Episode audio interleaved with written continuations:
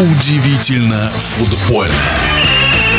У одного из лучших игроков советского футбола Вадима Никонова юбилей. Вадиму Станиславовичу семьдесят пять лет, а неординарном торпедовце футбольный обозреватель Александр Ухов. Вадим Никонов – это редкое явление в нашем тогда советском футболе. Есть такой сейчас термин «креативщик», «креативить». Так говорят о футболистах, о которых в то время говорили творцы. Он творил на поле. Вот именно творцом и был Вадим Никонов. Вот с кем его сравнить? Вот тогда, в конце шестидесятых и начале семидесятых, я могу сказать, что я сравнивал его с Круиффом. Вот одного абсолютно плана были футболисты, которые умели на поле все. Но главное, что их отличало, это абсолютная неординарность мышления. Пасы, которые выдавал Никонов, ну, были просто на загляденье. Да, он немного забил за свою карьеру в большом футболе. Всего сорок три гола. Но сколько передач гениальных совершенно он выдал, ну, просто не сосчитать. Ну, давайте умножим вот эти сорок три гола на три. А еще можем умножить на два. Это те, которые не были его коллегами по команде реализованными. Его креатив сыграл с ним злую шутку. Его в семьдесят четвёртом году признали лучшим нападающим Советского Союза. Хотя рядом играли с ним на футбольном поле такие футболисты, как Онищенко, Блохин, Хадзипанагис, лучший игрок за всю историю Греции, Федоров, Кипиани и Штаян. Даже лучшим игроком признали в семьдесят четвёртом году Блохина. А лучшим нападающим, вот так вот получилось, был признан Вадим Никонов. И в семьдесят пятом году его футбольный талант, его футбольную карьеру просто убили. И сделал это не кто-нибудь, а совершенно гениальный, выдающийся наш тренер, но по хоккею Анатолий Тарасов.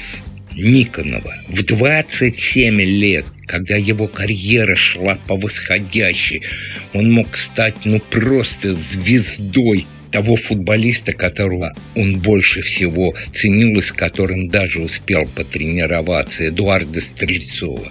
Его призвали в армию, отправили в обычную самую часть, в Чебаркуль, там, где в свое время находился Харламов, его ближайший друг. Но это совершенно другая история. Потом по окружным командам, где ему просто били нещадно по ногам. И в итоге он попал в ЦСКА. Его все-таки Тарасов заставил поиграть в команде. Но уже карьера пошла на спад, и совершенно гениального футболиста мы потеряли в самом расцвете сил. Он же и за сборную не смог практически сыграть, потому что чемпионат мира семьдесят четвёртого года сборная СССР по политическим мотивам пропускала.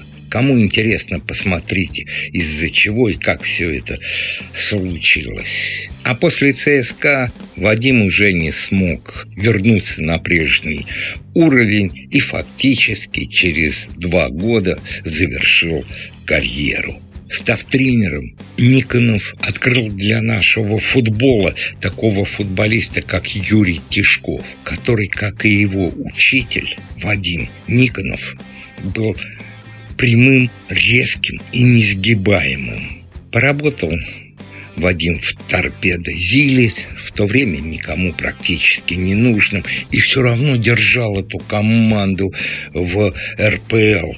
Затем их дуэт с Колывановым сделал то, что никому после не удавалось. Его и Колыванова команда стала чемпионом Европы. Вы сейчас посмотрите всех тех, кто там играл, и вы не найдете ни одной суперяркой фигуры.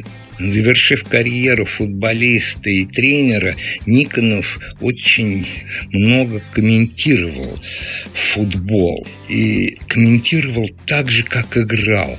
Неординарно, резко, невзирая на, скажем так, громкие имена и фамилии тех, о ком он говорил. И это не нравилось очень многим начальником и в масс-медиа, и в спорте.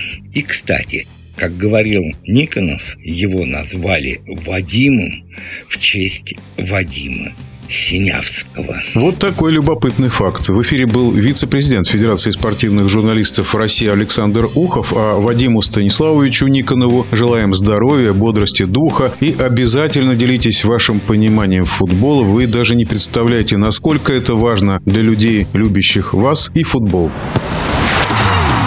Удивительно футбольное.